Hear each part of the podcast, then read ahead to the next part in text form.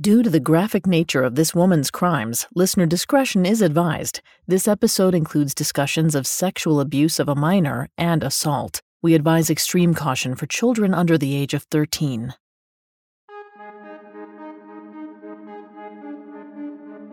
Most of us have remade ourselves at one time or another. It's not always a big change, but I think that if you look back on your life, you'll find that there were moments when you became someone new. If Sante Kimes did that, she'd have trouble keeping count of the ways and reasons she squeezed herself into a different shape. Whether it was makeup to lighten her skin color, trading up husbands based on their bank balance, or becoming the perfect upper class socialite. Sante was no stranger to metamorphosis. But the problem with that is that Sante Kimes only seemed motivated by one idea enough is never enough. And eventually, the line between who she was and who she was pretending to be must have felt pretty blurry. Maybe that's how she tripped her way from shoplifting to embezzlement, to enslaving people, to murder. Then again, maybe that's who she was all along.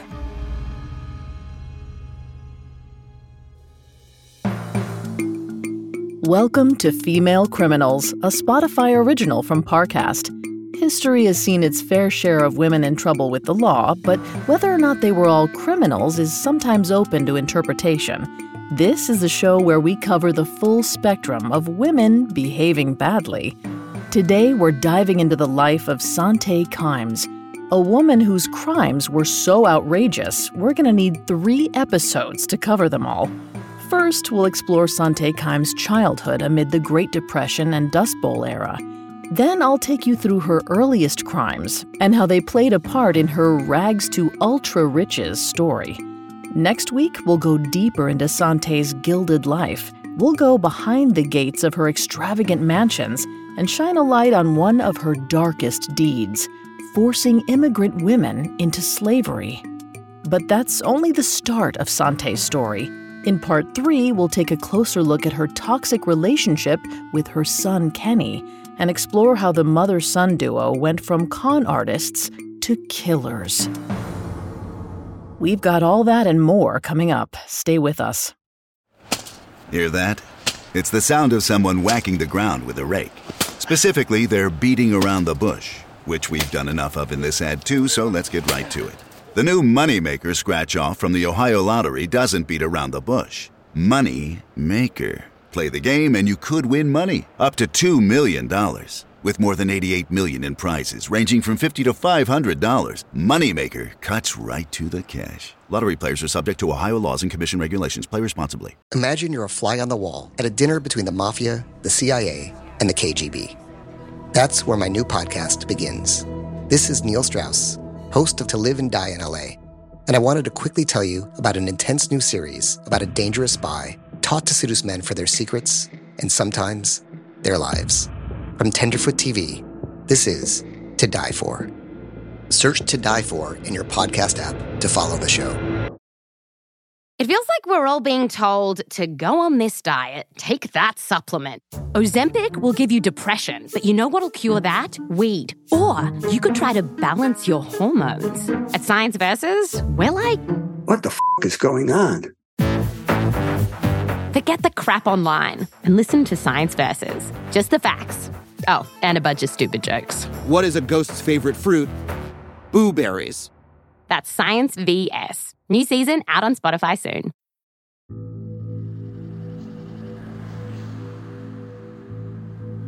Sante Kimes' story begins before she was even born on the rolling hills and fertile farmlands of Oklahoma City.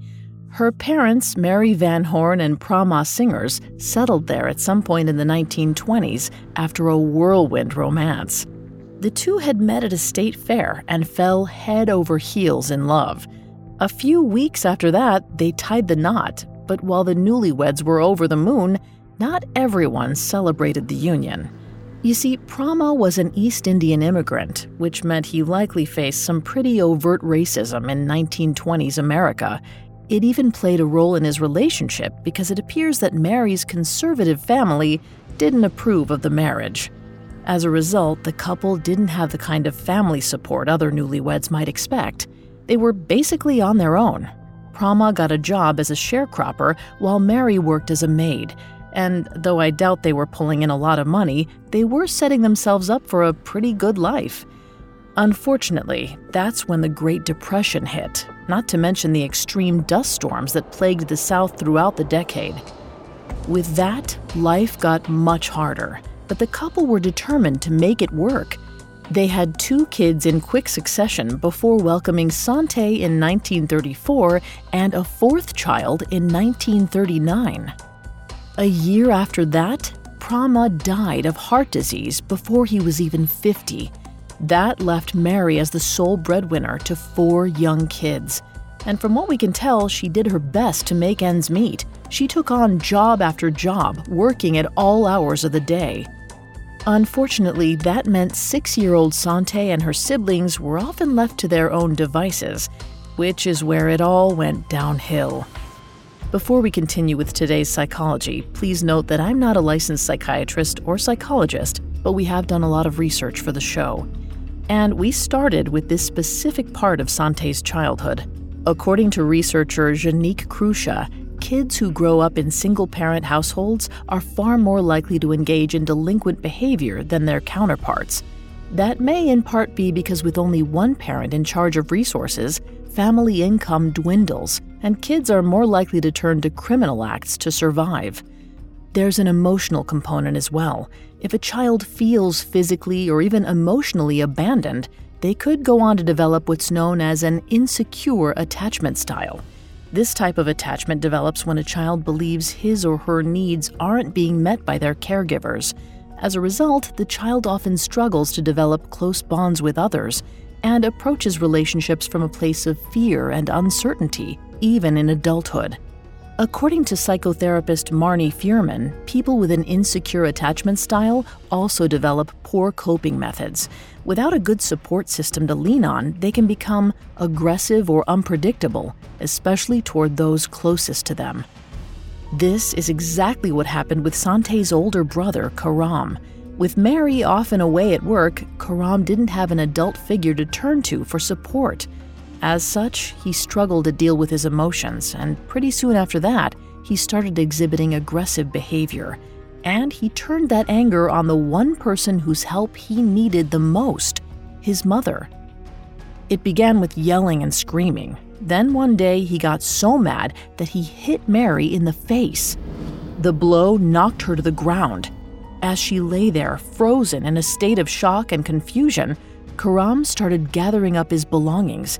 He also grabbed what little money Mary had in the house, as well as her wedding ring, and stuffed it all into a bag. When he stormed out the door and vowed to never come back, Mary was relieved. She'd hoped her family could finally relax and start life anew. But the worst was far from over. When Sante was about eight or nine, she stepped into Karam's metaphorical shoes and started exhibiting the same delinquent behaviors. But instead of turning her ire on Mary, she sought out a much more vulnerable victim, her little sister. According to Retha, Sante would announce her plans by saying, It's time for the fire. Then she'd strike a match and hold the flame under the toddler's fingers. If Retha flinched, she'd start the process all over again. Sante also abused the animals on the farm. She started with the goats, who were easy pickings. After tying them up, she'd stick them with pins until they started bleeding in pain. Eventually, when the thrill of that wore off, she turned her attention to the dogs. Sante chased after the hounds, who had free reign of the property. If she caught them, she put clothespins on their noses, ears, and genitals. To you or I, it sounds horrific, but Sante loved it. While it may be difficult for us to understand why Sante delighted in the pain and chaos she caused those around her, it's possible this was a kind of SOS signal. According to clinical psychologist Dr. Joni E. Johnston, children between the ages of 6 and 12 years old who exhibit animal cruelty may be doing so as a cry for help. Dr. Johnston explains that this is a child who intellectually understands that it's not okay to hurt animals the behavior is not due to a lack of education. Instead, the animal abuse is more likely to be a symptom of a deeper psychological problem. Sadly, these problems often stem from a history of physical or sexual abuse. Now, this has never been confirmed, but Sante may have been a victim of childhood sexual assault. Retha later recalled that before he left, Karam touched Sante inappropriately. Whether or not she'd been victimized by her brother, it's clear Sante was struggling to cope with the past few years of trauma. Unfortunately, instead of seeking proper treatment for her daughter, it seems Mary thought the answer to all her problems was a fresh start. So, in the early 1940s, Mary moved the family to Los Angeles. Considering how expensive the city was even back then, it's baffling that she chose to make her home there. But a factory owner took pity on them and allowed them to live in his spare apartment rent free. That might seem generous, but really, the place was little more than a roof and four walls. Their only appliance was a hot plate they used to heat up soup, which was pretty much all they could afford anyway. Despite taking on whatever odd job she could find, Mary had a hard time providing for her kids, and they lived below the poverty line. And Sante resented that. She was tired of her meager existence and wanted a better life a nicer home, new clothes, and good food. So in 1944, she took matters into her own hands. According to Jean King, author of Dead End, the 10 year old set up shop on a street corner and started begging passersby for spare change. Needless to say, it was a slog, and she rarely got the results she wanted. It took her days to gather enough to buy a loaf of bread. Realizing how little hard work got her, it seemed easier to just swipe food from stores, so that's what she did. And she got pretty good at it. That's where Sante developed a kind of guiding principle that she'd carry for the rest of her life. Why pay for something when you can just take it? But as Sante matured, she realized getting what she wanted didn't always have to involve outright theft. Sometimes she could con people into helping her. When Sante was about 11, she walked into a local soda shop. There she met Dorothy and Kelly Seligman, the older couple who ran the place. Figuring them for easy marks, she turned on the waterworks and fed them a compelling sob story. And the Seligmans bought it, hook, line, and sinker. They took pity on the young girl and gave her free rein to shop. She could have all the food and drinks she wanted. After a few months, they took their charity a step further. They sat Sante down and told her that Dorothy's sister, a woman we'll call Mrs. Chambers, wanted another child of her own. She lived just one state over in Nevada, and she had more than enough money to provide a comfortable life. So they thought that Sante might like to go live with her. In that moment, Sante saw the tides shifting. She knew this was her chance at a better life so she said yes without even hesitating. After that, the Seligmans pitched the idea to Sante's mother. Now remember, Sante and Mary weren't on the best of terms. Sante resented Mary, and Mary was done with her daughter's antics. So around 1947, Mary happily signed away her parental rights, and 12 year old Sante boarded a bus for Nevada, ready for her shiny new life. Coming up, Sante reinvents herself. Right. Let me paint a picture for you, Ian.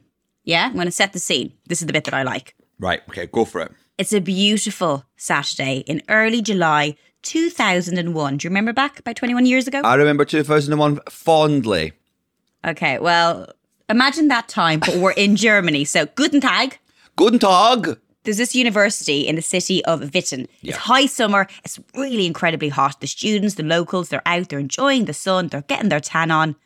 But behind the door of a small one bedroom apartment, What? things couldn't be more different. Darkness, death, uh.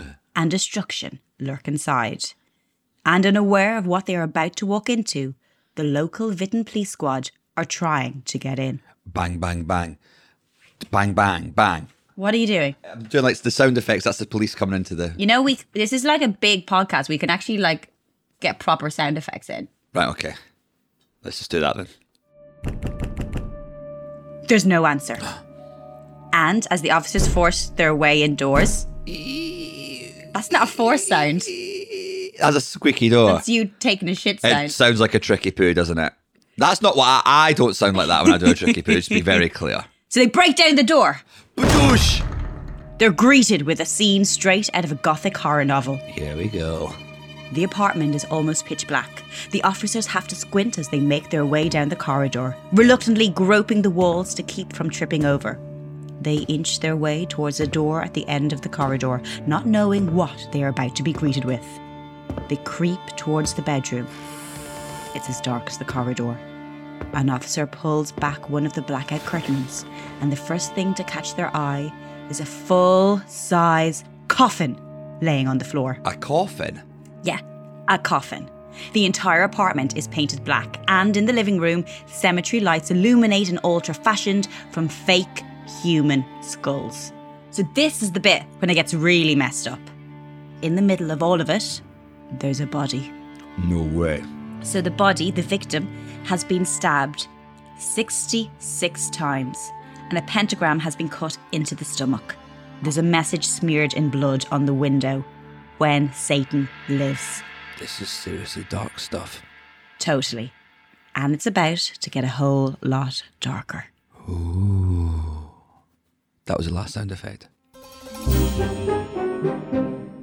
From Spotify, I'm Laura Whitmore.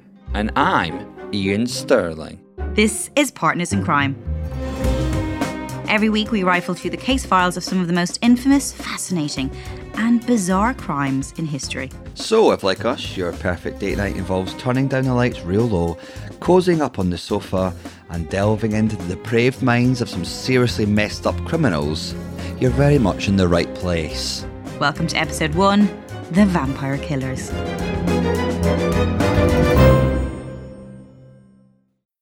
Now back to the story. In the mid 1940s, 12 year old Sante boarded a bus to Nevada and breathed a sigh of relief. The days of panhandling and begging were behind her now, and she hoped her new family would give her every luxury her birth mother couldn't afford. Sure enough, her adoptive parents, Edwin and Mary Chambers, satisfied her every whim. They gave Sante her own room, a closet full of beautiful clothes, and an endless supply of food. What's more, they allowed her to reinvent herself. Like a chameleon, Sante changed her entire persona to blend into her new environment. She changed her name to Sandy Chambers to seem more anglicized and used white powder to cover her olive skin, trying to hide her Indian heritage. Her efforts paid off. Her new classmates loved Sante, and she became quite popular. But while everything seemed peachy keen at school, her home life was less than ideal. According to Sante, that's because her adoptive father began molesting her. Eventually, that escalated to rape. At first, Sante kept quiet. She didn't want to risk losing all the good things she had going for her. But sometime before she turned 16, she told her adoptive mother the truth. Sadly, Mrs. Chambers didn't handle the situation very well. She confronted her husband, but never went to the police or kicked him out of the house. Instead, she allegedly blamed Sante for what happened. After that, it felt like there was a ticking clock providing the soundtrack to Sante's life. Everyone was just waiting for her to graduate and get out. It was a familiar, unsettling kind of deja vu, feeling unloved and rejected by her parental figures. The whole situation was a lot for any teenager to deal with, and pretty soon the heaviness of it all became unbearable. So, the 16-year-old headed to a department store to do a little R&R. She walked up and down the makeup aisles trying on different shades of blush, then foundation. Finally, she got to the lipsticks and found a shade so perfect it made all her problems seem inconsequential.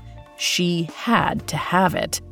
Now remember, Sante was no longer living below the poverty line. Her adoptive parents were pretty well off, and she probably had more than enough money to pay for the lipstick right then and there. But instead, she just slipped it into her pocket. Logically, this might not make sense to us. Why steal when you have the means to just buy the thing? but it's actually a pretty common phenomenon. In fact, the National Association for Shoplifting Prevention found that nearly 75% of shoplifters steal in response to personal pressures rather than economic need or greed. According to addiction therapist Terence Shulman, that's likely because most shoplifters struggle with a host of unresolved traumas. When their pain becomes unbearable, people may steal in order to dull the suffering, fill a void, or to counteract feelings of powerlessness. So, in a way, shoplifting is a form of self medication. But like any drug, there are risks to consider. According to psychiatrist John Grant, shoplifters may feel a euphoric high after committing the deed, but that feeling is fleeting. This was certainly true for Sante. With the lipstick tucked into her pocket, she sauntered out of the department store as if she were invincible. Of course, she wasn't, and the police caught up to her and arrested her for stealing. They brought her down to the station, and it seemed as though, for the first time in her life, Sante might learn that her actions could have very real consequences. But then, the case got dismissed. We don't know why specifically. It likely had something to do with the fact that Sante was a minor without a record, and the lipstick was such a small item. As a result, the 16 year old walked away with an unblemished record. Though it seems as though the incident might have scared her straight, at least for now. For the next two years, Sante applied that mentality to everything she did. She took on leadership roles in her school clubs. She assembled a collection of friends who idolized her. She even got herself a boyfriend named Edward Walker. But the relationship fizzled out when it came time to graduate. Sante wanted to move back to California, and Ed had his sights set on college elsewhere. So in 1952, the two called it quits and 18 year old Sante left for Cali. But she wasn't on her own for very long. At some point in 1955, she crossed paths with her former classmate, Lee Powers. The two were instantly smitten and began dating. But while Sante was sure she'd found her Mr. Right, Lee wasn't ready for a long term commitment. However, like the lipstick, Sante was sure that she'd found something that would make her life immeasurably better.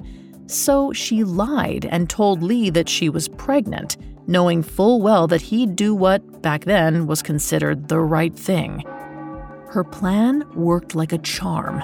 Lee proposed, and the couple wed in May of 1956. But the shine of marriage faded pretty fast, and Sante started to regret her decision. For one, she hadn't expected married life to be so boring. I'm not sure what she thought it would look like, but cleaning a house and cooking meals for her husband weren't on her dream marriage bingo card. Making it all worse, Lee was just as boring. He didn't even bother to confront Sante when it became clear that she wasn't pregnant after all. Sante had expected some sort of challenge, a fight maybe. Instead, he just pretended like nothing had happened. Their finances were just icing on the cake, Lee didn't make a ton of money, and Sante knew there was no way she could live the life she wanted. So, after just one year of wedded monotony, she left. But one failed marriage wasn't enough to put her off the idea of romance. So, after she walked out on Lee, Sante got in touch with her old high school boyfriend, Ed Walker. She wrote him a letter lamenting how getting married had been a mistake she missed him, she wrote, and hoped they might rekindle their relationship. When he didn't respond right away, she showed up on his doorstep in Northern California. Instead of being creeped out, Ed was apparently flattered by her perseverance, and he gave their love another shot. Then, in November of 1957, roughly six months after her first marriage died, 23 year old Sante tied the knot for a second time. Financially, Ed was a big upgrade from Lee. He was a general contractor who'd built homes in Sacramento. That made him a lot more money than her ex husband and meant he could provide Sante a comfortable life. And yet, it still wasn't enough. She encouraged her husband to keep on growing his business. Well, that's putting it nicely. She got obsessive over it. If he wasn't constantly bringing in more money, she felt like her entire life was threatened. In her book Dead End, Jean King quotes Ed as saying Sante had an absolute paranoia of being poor. This likely stemmed from Sante's early childhood, when financial scarcity was her reality. According to a report in the Journal of the Association for Consumer Research, childhood resource levels often moderate how people respond to scarcity threats as adults. For those who grew up in high socioeconomic households, when something like a recession hits, they focus on slow strategies such as increasing retirement contributions.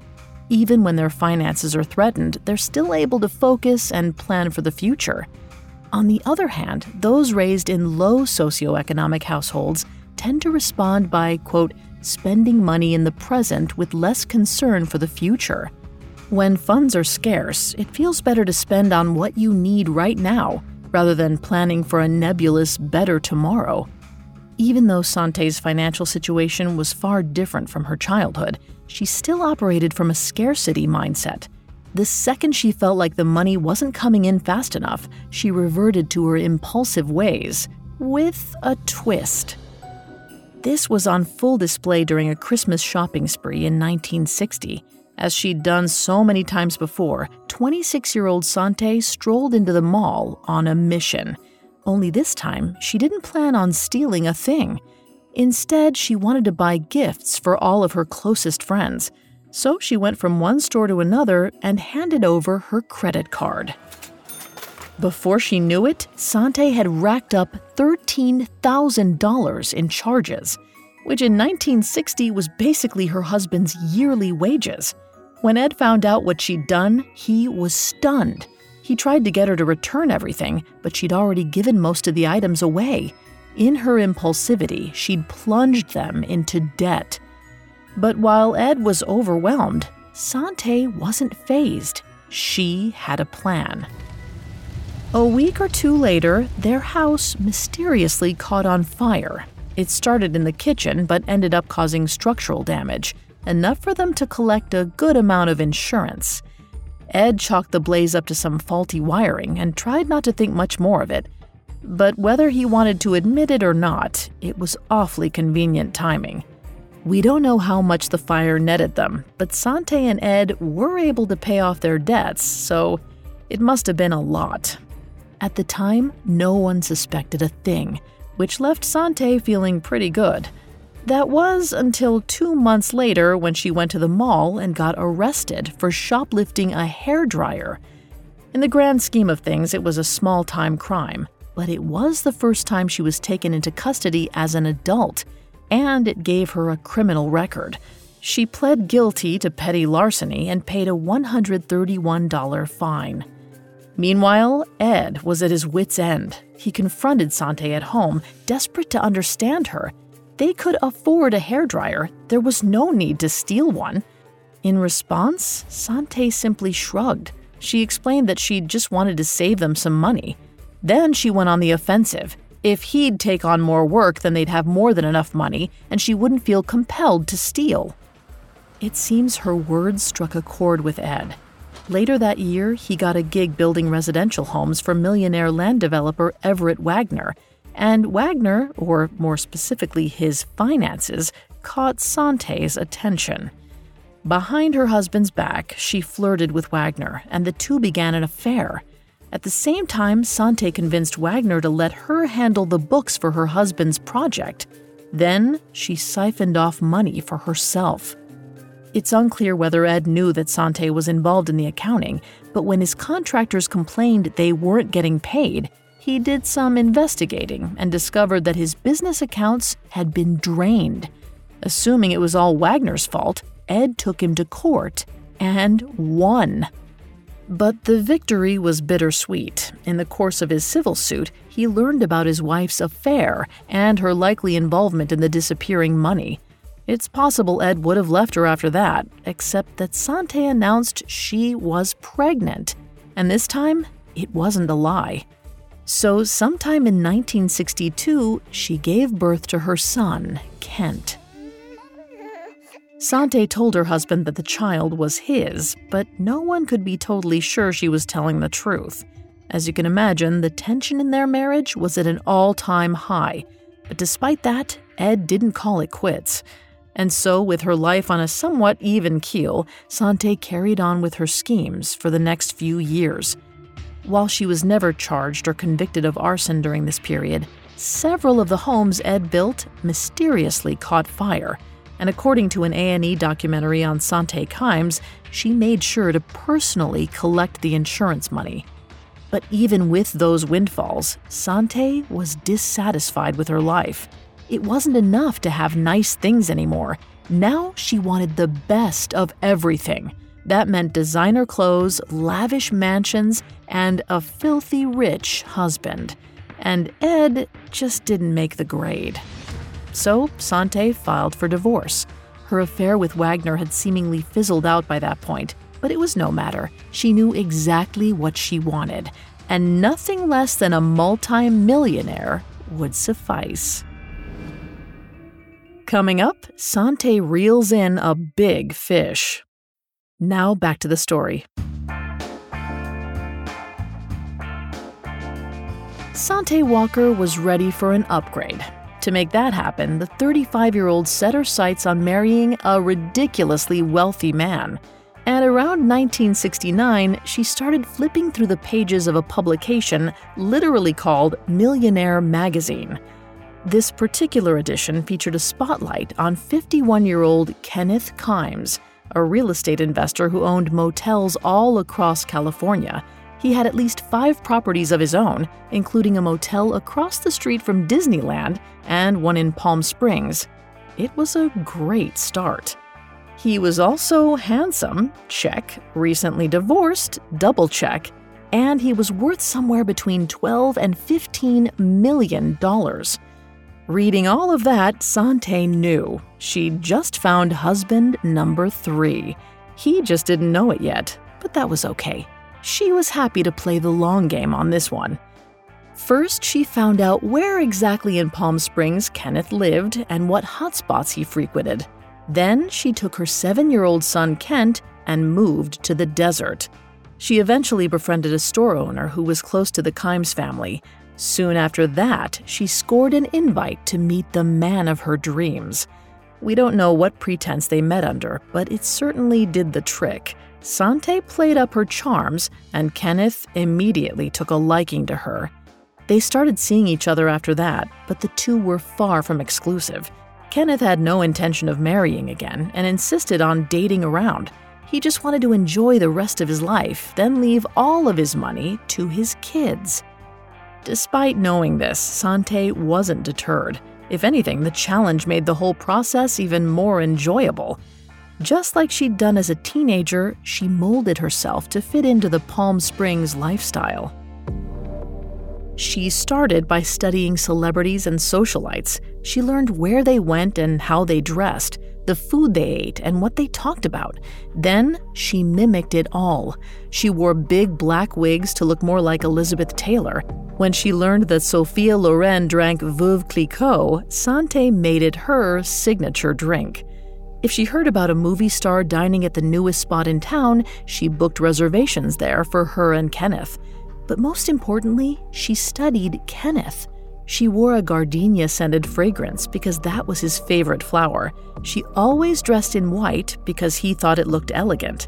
She took him to steakhouses and made sure they prepared his order medium rare just the way he liked it.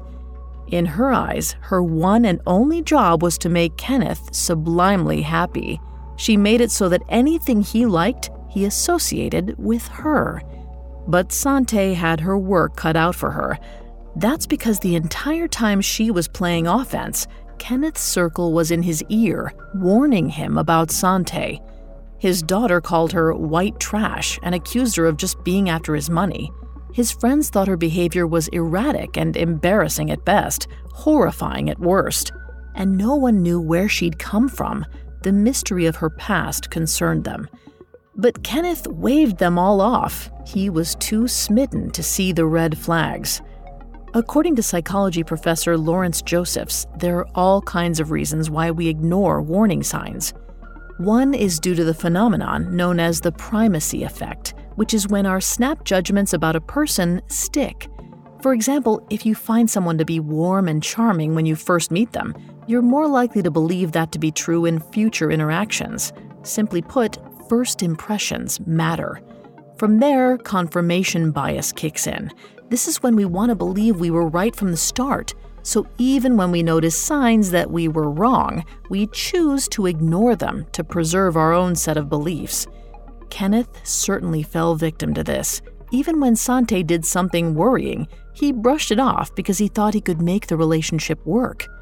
For all his business smarts, when it came to his personal life, Kenneth was just as vulnerable as the rest of us, and by 1971, he'd agreed to let 37 year old Sante and her 9 year old son move in with him.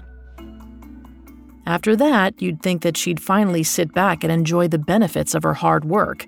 With Kenneth taking care of her, she could pretty much buy whatever she laid her eyes on.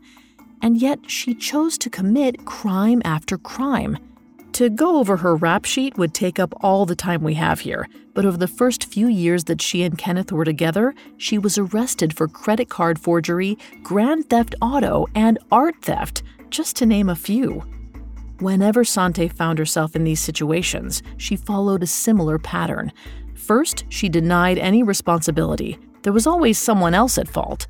At one point, she even claimed the police were conspiring against her.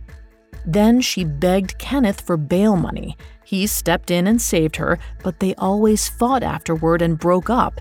Each time it seemed like he might leave her for good. Eventually, though, they wound up back together. There was something about Sante that he just couldn't shake. It's possible that Kenneth needed Sante as much as she needed him. In any case, thanks to his resources, Kenneth made all his honey's legal issues disappear. Sante rarely spent more than a night in jail. And that reinforced the lesson she'd learned as a teenager. She could do whatever she wanted and get away with it. Needless to say, Sante was living a charmed life, but there was one slight hiccup that she couldn't really ignore. Even after a few years together, Kenneth still refused to marry her.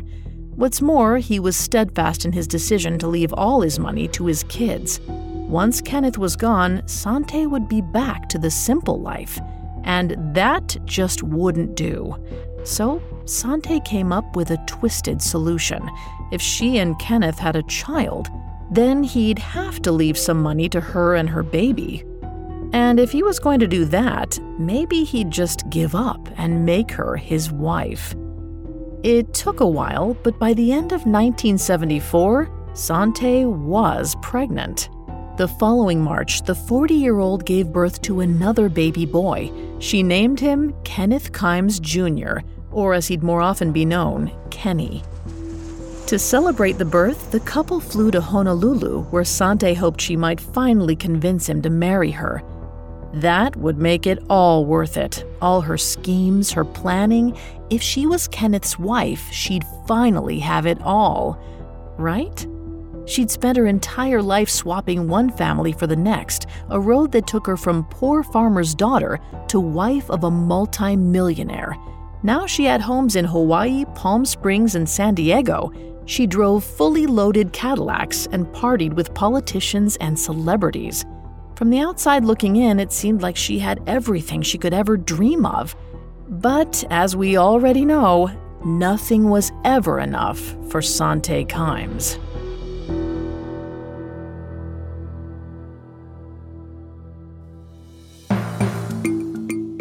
Thanks again for tuning in to Female Criminals. We'll be back next week to cover the slavery scandal that made headlines.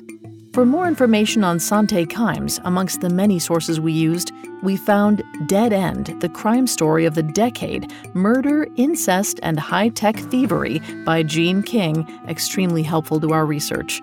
You can find all episodes of Female Criminals and all other Spotify originals from Parcast for free on Spotify. We'll see you next time. Female Criminals is a Spotify original from Parcast. Executive producers include Max and Ron Cutler, sound design by Michael Motion, with production assistance by Ron Shapiro, Trent Williamson, and Carly Madden. This episode of Female Criminals was written by Alex Burns, edited by Jane O and Joel Callan, fact checked by Bennett Logan, researched by Mickey Taylor and Chelsea Wood, and produced by Joshua Kern. I'm Vanessa Richardson.